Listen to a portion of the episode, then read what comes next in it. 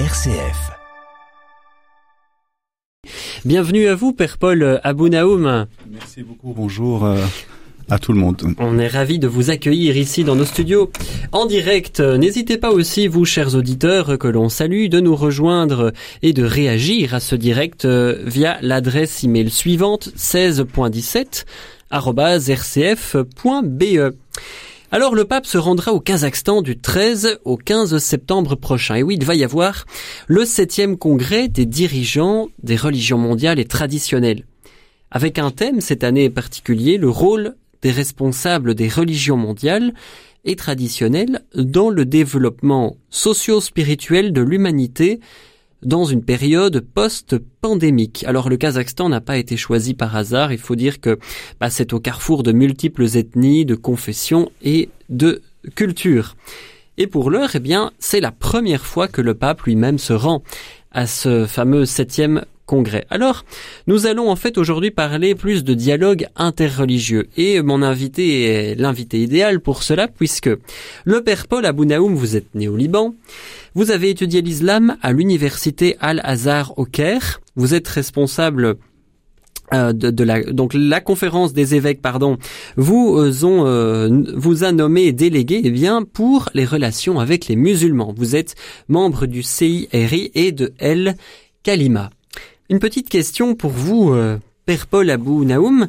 Comment s'est confirmé votre intérêt pour euh, le dialogue interreligieux? Donc bonjour à nouveau pour euh, tous les écouteurs de, de votre chaîne. Donc, euh, je, en fait, je ne sais pas vous dire en fait comment c'est déclenché, mais étant d'un pays arabe, donc où la vie quotidienne entre chrétiens et musulmans ne se prépare pas, on fait pas des, des conférences ou bien des, des colloques ou bien des études pour savoir comment on vit avec euh, le musulman et donc, ou bien avec les, les islams, euh, ça se ça c'est inné, spontané. Et donc, euh, quand j'ai fait sciences politiques, donc dans mon pays, euh, j'avais en fait choisi comme thème pour mon master, c'était le voilà la religion et la politique, surtout que je viens du Liban où le système est confessionnel et ça m'a beaucoup attiré. Et donc pour euh, bien aboutir à, à étudier l'impact de l'islam sur la politique, donc j'ai été euh, pour faire des études avancées sur l'islam parce que voilà entre le dogmatique l'idéologique et la pratique il y a voilà il y a différence énorme donc j'ai été pour ce but là voilà donc est-ce qu'il y a euh, quelque chose en particulier qui vous fascine dans le monde musulman? Parce que c'est un monde que vous commencez quand même à bien connaître. Est-ce qu'il y a en particulier une chose, que ce soit une différence avec avec le christianisme, une chose qui vous marque, qui vous qui vous interpelle? Voilà, tout de suite, euh, quand je voyage dans le monde arabe, et, et, voilà, donc la chose que j'aime beaucoup, beaucoup, c'est vraiment toujours euh, la mention de Dieu. Donc l'être humain musulman, euh, dans n'importe quelle activité quotidienne euh, qu'il fait, il y a toujours la mention de Dieu et c'est comme une reconnaissance qu'il y a quelque chose au-dessus. C'est pas c'est pas pour être euh, empiété ou bien être soumis dans le sens négatif, mais ce que nous ne sommes pas des maîtres de ce monde, nous sommes des, comme le dit saint Paul, nous sommes des ambassadeurs de Dieu dans ce monde pour le faire un monde meilleur. Cette mention de Dieu dans tous les, toutes les circonstances me fascine. En quoi consistent vos activités au sein de El Kalima? C'est une organisation. Est-ce que vous pourriez expliquer en deux mots euh, aux auditeurs qui ne connaissent pas cet organisme?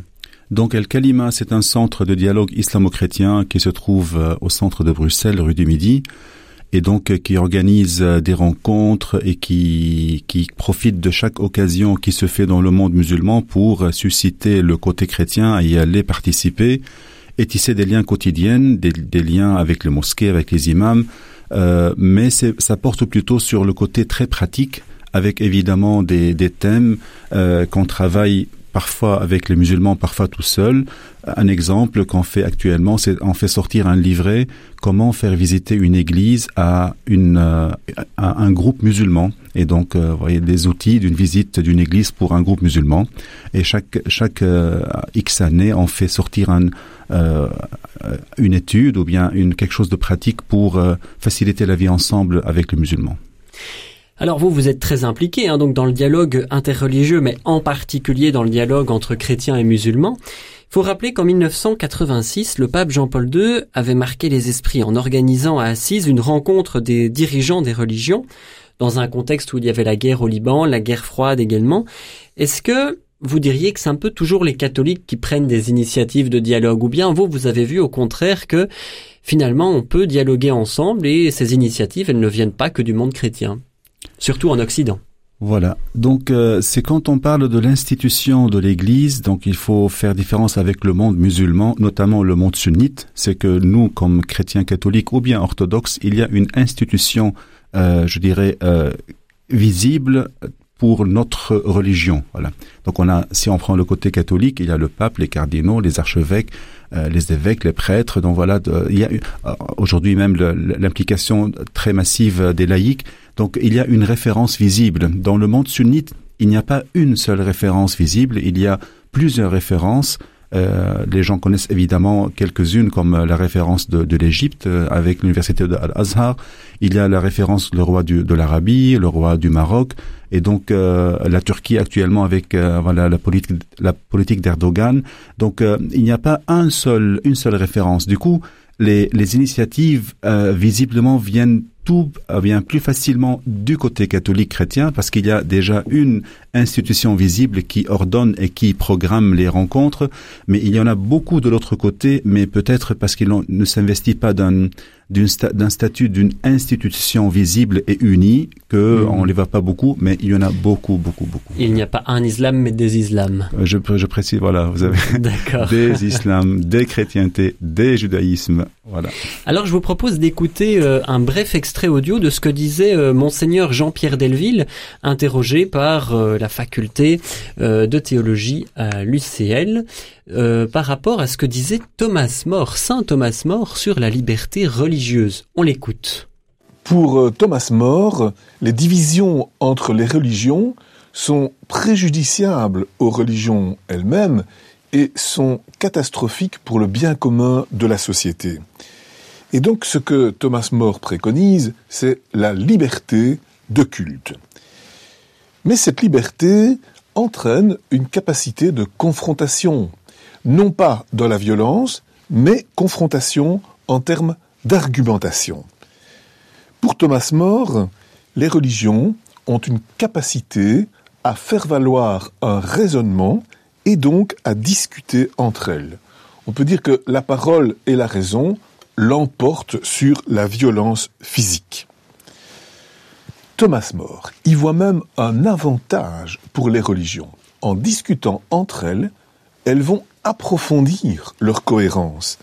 Elles vont comprendre de l'intérieur ce qu'elles signifient. Et il va même encore plus loin. Il se dit, si les religions sont différentes et qu'elles discutent entre elles, c'est que Dieu l'a voulu.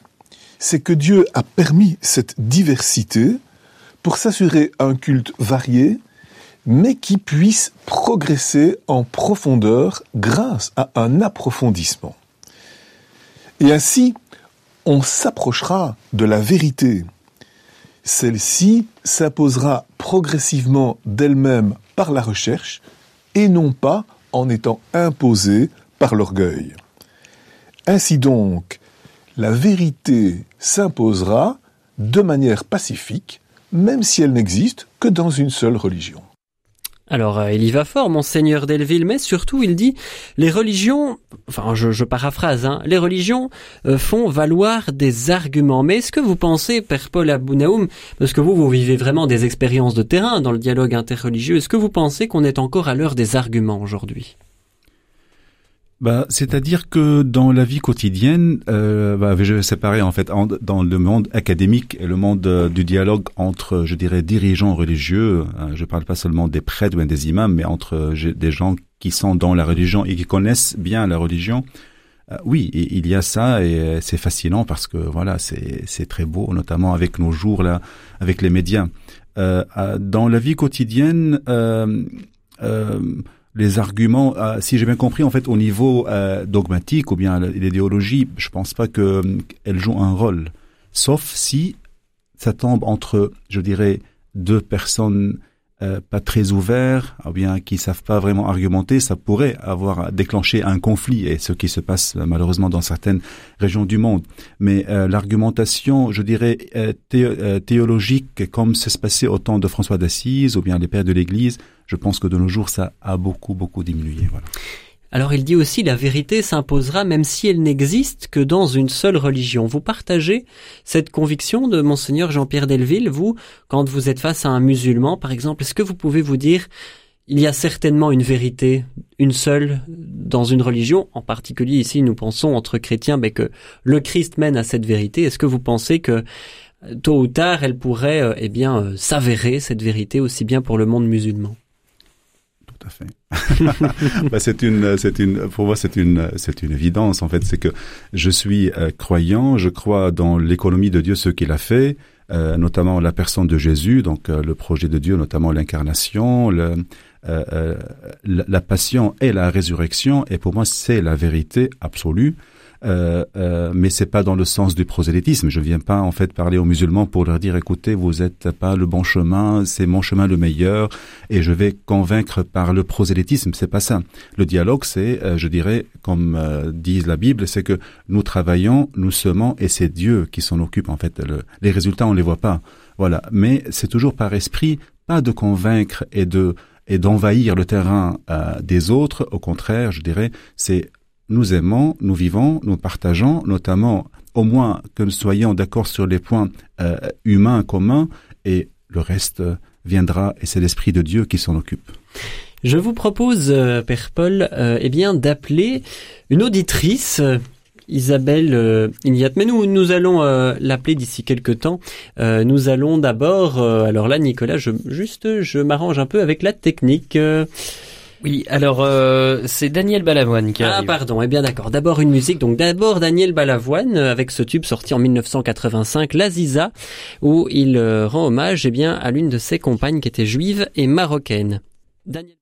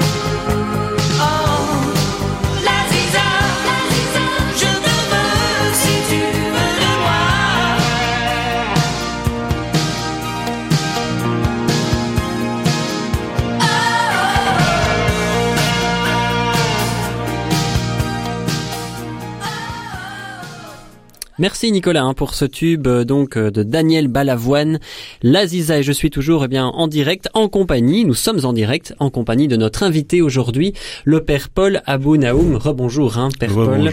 Et nous accueillons aussi une auditrice Isabelle Eliat. Alors Isabelle, bonjour. Bonjour. Alors pour vous Isabelle, euh, le dialogue interreligieux, ça résonne comme quelque chose d'extrêmement important. Est-ce que vous pourriez nous expliquer, eh bien, euh, comment est né votre désir d'aller à la rencontre des autres religions? Parce que je pense que vous êtes chrétienne, mais que par exemple le vendredi, eh bien, vous aimez vous rendre à la mosquée. Alors expliquez-nous un petit peu cette démarche qui est la vôtre. oui, je la comprends pas toujours moi-même, mais c'est ça qui est intéressant, c'est que je sens cet appel et je crois que c'est, je, sais que c'est très important. Euh, comment je suis arrivée là, c'est que euh, bon, j'ai quand même euh, voyagé, j'ai, vécu en Syrie avant, avant, bien avant les événements, dans une communauté chrétienne, un petit village chrétien, et j'ai senti que la, la, le, le regard envers les musulmans n'était pas chrétien en fait. Et, donc plusieurs fois on avait le désir de rencontrer plus de musulmans en Syrie, mais on était un petit peu pris en otage par les chrétiens et on comprend parce qu'ils ont leur histoire qui n'est pas facile, hein, et ils ont des peurs euh, et la peur n'est jamais très bonne conseillère des peurs qui sont qu'on comprend très très très bien. Mais donc euh, ça m'a chipoté. Et quand euh, revenu en Belgique, on a accueilli des réfugiés. Hein. après les, événements, on a accueilli des réfugiés musulmans. Donc on s'est retrouvé avec une famille euh, plurireligieuse parce qu'ils ont fait partie de la famille. Et là, j'ai petit à petit appris à regarder le monde avec des yeux de musulmans aussi.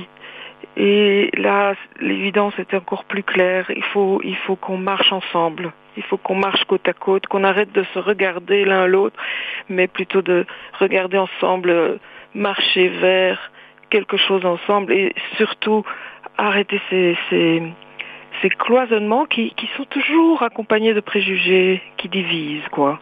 Euh, et, et, par les temps qui courent, euh, je pense que c'est très important de de lutter contre les cloisonnements et de vivre autre chose parce que on parlait de la vérité, moi je crois que la vérité, elle est dans la relation.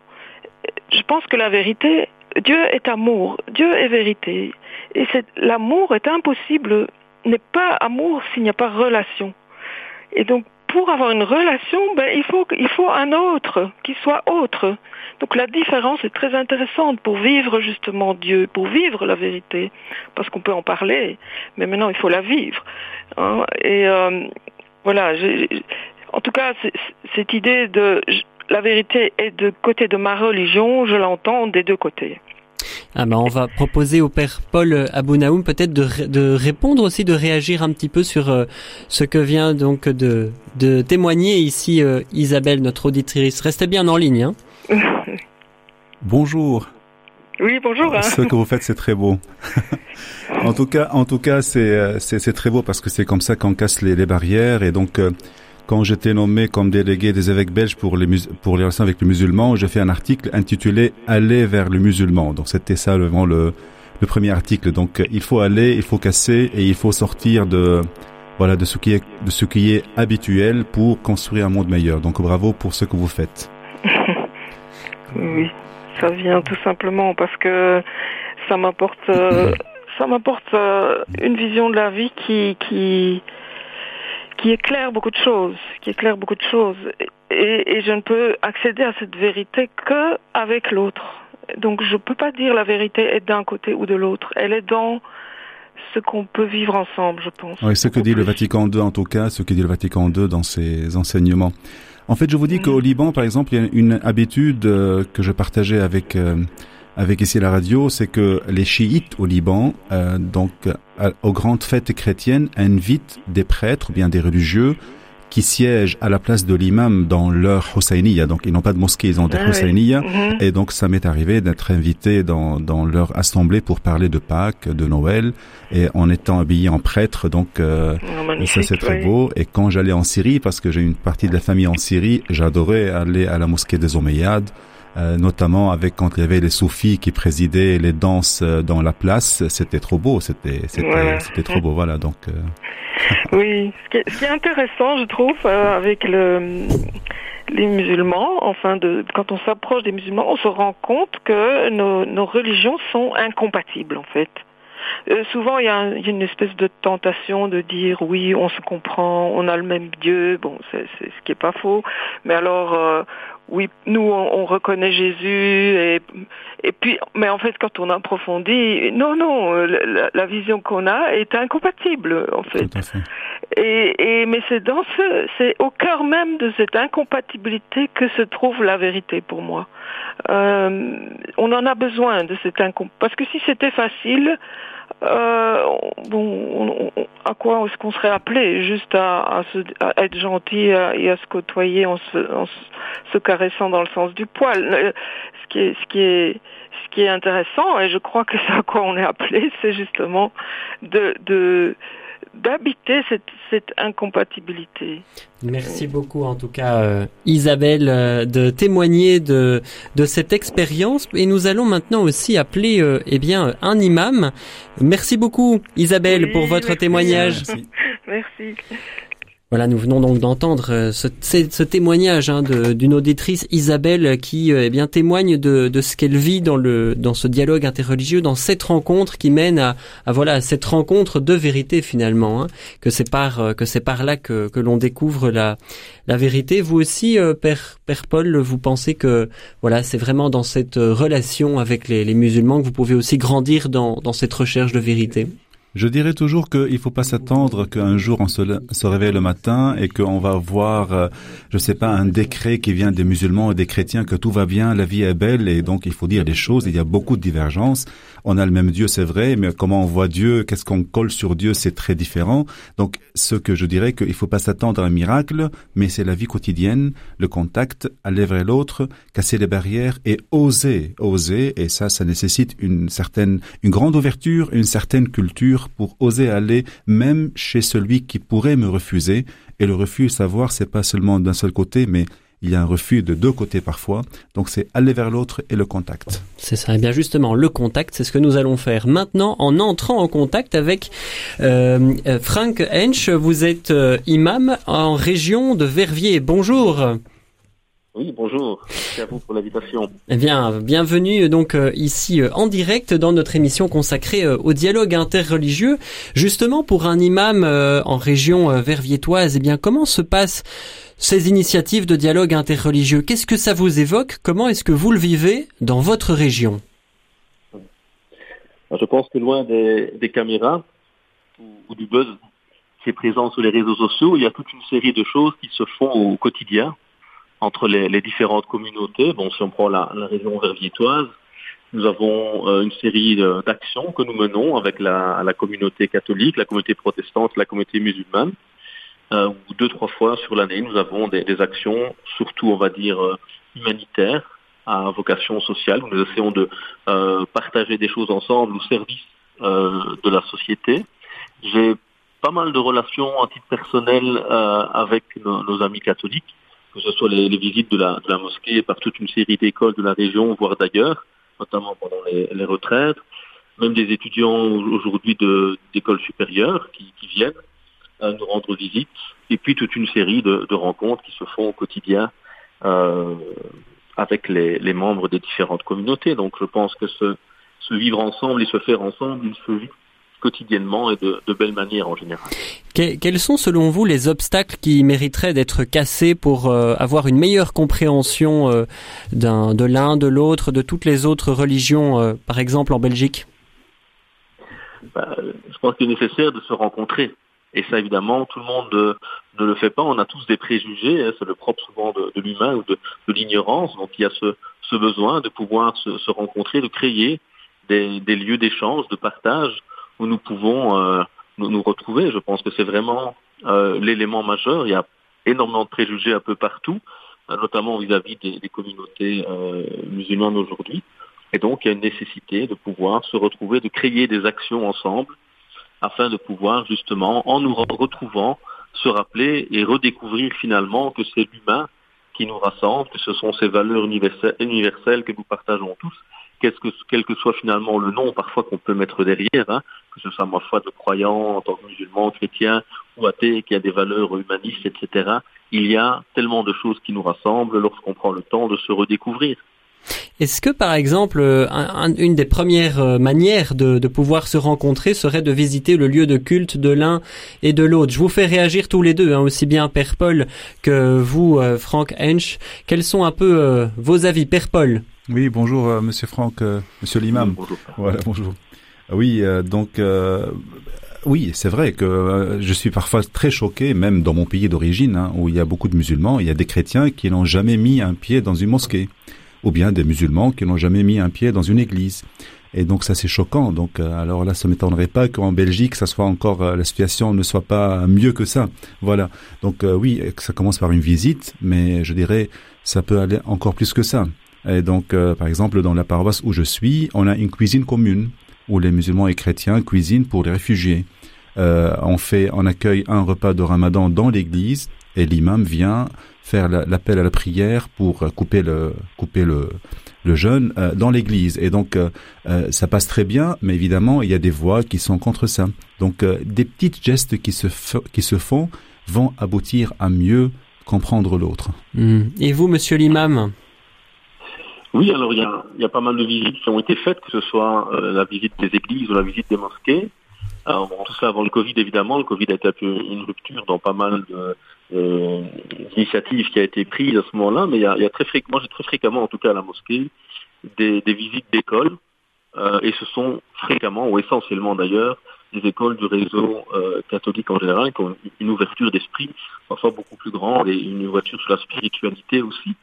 Euh, maintenant, au-delà de ces visites parfois un peu protocolaires, je pense que c'est vraiment ça qu'on a voulu faire nous, en tout cas au niveau verviétois, avec nos amis catholiques et protestants, c'est sortir du protocole justement pour être dans des actions concrètes où le quartier est nettoyé. Mmh. par euh, des chrétiens et des musulmans, main dans la main, où on va rendre visite à un hospice, etc. Et donc, c'était vraiment l'idée de ne pas rester seulement dans des belles rencontres avec quelques photos, etc., mais de se dire vraiment, cette plus-value, elle, elle se partage et elle est au service du, collectif. Eh bien, merci beaucoup pour votre euh, témoignage, euh, Monsieur l'imam. On va euh, clôturer ici déjà parce que l'émission passe en fait très vite. Alors, j'ai envie de vous demander, Père Paul, pour clôturer cette, cette émission en, en direct ici consacrée au dialogue interreligieux, cette première partie de d'émission en direct. Comment, euh, voilà, quand on a envie de s'investir, quand on a envie d'aller à la rencontre des autres, quel peut être le premier pas que qu'on peut faire? Qu'est-ce qu'un auditeur maintenant pourrait faire s'il a envie de se mettre en chemin pour euh, pour le dialogue interreligieux? Une très belle question. Il y a beaucoup de réponses, ne serait-ce sur l'internet, par exemple, ouvrir, lire, par exemple, c'est quoi l'islam? Si je parle du côté chrétien, euh, si, les, si, les, si notre voilà le, le, public est musulman, on doit lire qu'est-ce que c'est chrétien, parce que vraiment je dirais vraiment la base. Hein. Euh, je, rejoins un petit peu ce qu'elle a dit, Madame, euh, de son expérience en Syrie.